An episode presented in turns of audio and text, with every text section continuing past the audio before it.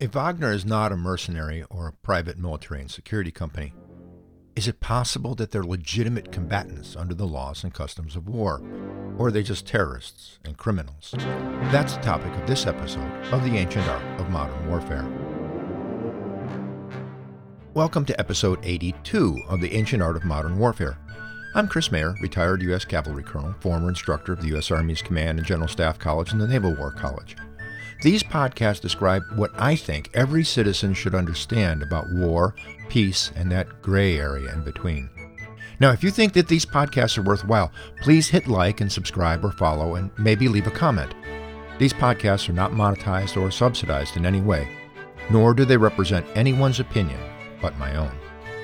In the previous podcast, I described why Wagner and similar groups are not mercenaries, nor are they private military and security companies as described in national law and international frameworks.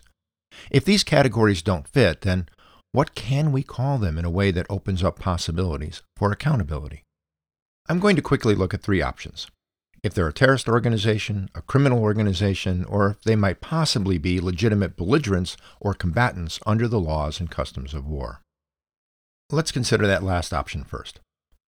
I think we can agree that Wagner and the others are not members of the regular Russian armed forces.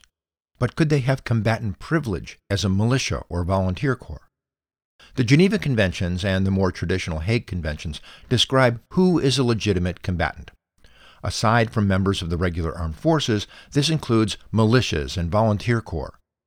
Among militias and volunteer corps, Hague describes who has the right to be a combatant, while the Geneva Conventions describes who has the right to be a prisoner of war if captured. But the four requirements are exactly the same in each, and these are A. That of being commanded by a person responsible for his subordinates. B. That of having a fixed distinctive sign recognizable as a, at a distance, that would be like uniforms. C. That of carrying arms openly. And D. That of conducting their operations in accordance with the laws and customs of war. Like the criteria for being a mercenary, these are cumulative. All four elements must apply. I think we can pretty much agree that Wagner and the other Russian irregular forces are not in compliance with that last element of conducting their operations in accordance with the law of war. But what about the first one, that of being commanded by a person responsible for their subordinates? The International Committee of the Red Cross commentaries to the Geneva Conventions clarify that this responsible person must be responsible for action taken on his orders as well as for action which he was unable to prevent. Now, apart from assassinating Prigozhin and Utkin, apparently for mutiny, is there any indication in Ukraine, Syria, or Africa that Russian paramilitary commanders have been held accountable for the actions of their subordinates, and particularly in the matter of operating in accordance with the laws and customs of war?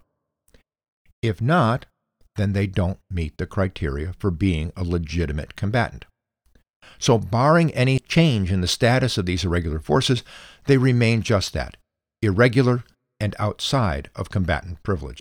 Now, this could change. Not their reprehensible behavior, as that seems to be condoned or even promoted by Moscow. However, the status of these companies are changing since the Wagner mutiny. These irregular forces are being reorganized, and many are entering formal contracts with the Russian Ministry of Defense. At what point, then, might they be considered to be formally incorporated into the Russian army? In the meantime, could we simply say that they're terrorists and treat them as such? I got several comments since the last episode suggesting just that. To make that stick in some legally accountable way, they would have to fit in some legal definition of terrorist organizations and to be recognized as such by some competent legal authority. But what is a terrorist? According to the Encyclopedia Britannica, terrorism is the calculated use of violence to create a general climate of fear in a civilian population and thereby to bring about a particular political objective. Like the term mercenary, the term terrorist is politically and emotionally charged. Also, like mercenary, we can't hold someone accountable under the law using a politically and emotionally charged popular definition. The problem is that there is no universal agreement on a legal definition of terrorism. In other words, a definition doesn't appear in international law. The United States, however, has such a definition, and under the Immigration and Naturalization Act, there is a process for designating an entity as a foreign terrorist organization. Now, the definition of a terrorist organization is actually very similar to the Britannica definition, and it reads premeditated, politically motivated violence perpetrated against non combatant targets by subnational groups or clandestine agents. In that light, it's worth discussion about whether the activities of Wagner and other organizations specifically intend to create that climate of fear among the civilian population, or whether that is merely incidental to their unlawful methods of warfare. There are currently about 50 declared foreign terrorist organizations, a list that, by the way, includes both Hamas and Hezbollah. Some of these organizations have conducted combat operations as well as acts terrorizing the local population, so there is a precedent for a formal declaration that an organization like Wagner and its affiliated groups to be terrorists. Last year, a bill was introduced to both houses of Congress to do just that. Unfortunately, and for reasons I don't begin to understand, it never came to a vote in either chamber. You might want to ask your representative or senator why he or she is treating Russian terrorists less severely than Hamas or Hezbollah. Finally, I think we can agree that Wagner's activities have been criminal. So, can we declare Wagner a criminal organization, much like was done to the Nazi SS at the end of World War II?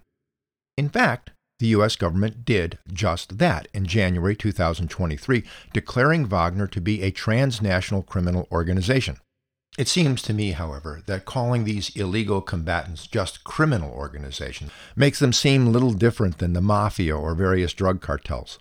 Nonetheless, this designation may seem like a useful means to hold Wagner's activity criminally accountable.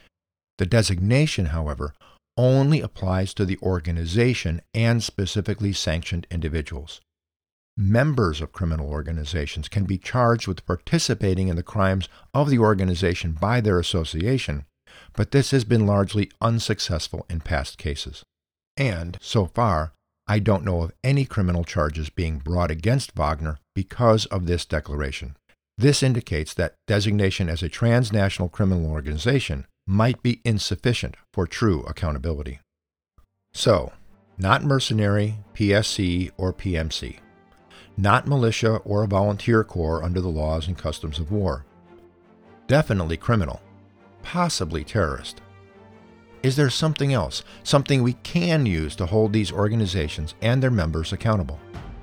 That something else will be in the next episode of The Ancient Art of Modern Warfare. So hit like, follow, or subscribe, and join me then.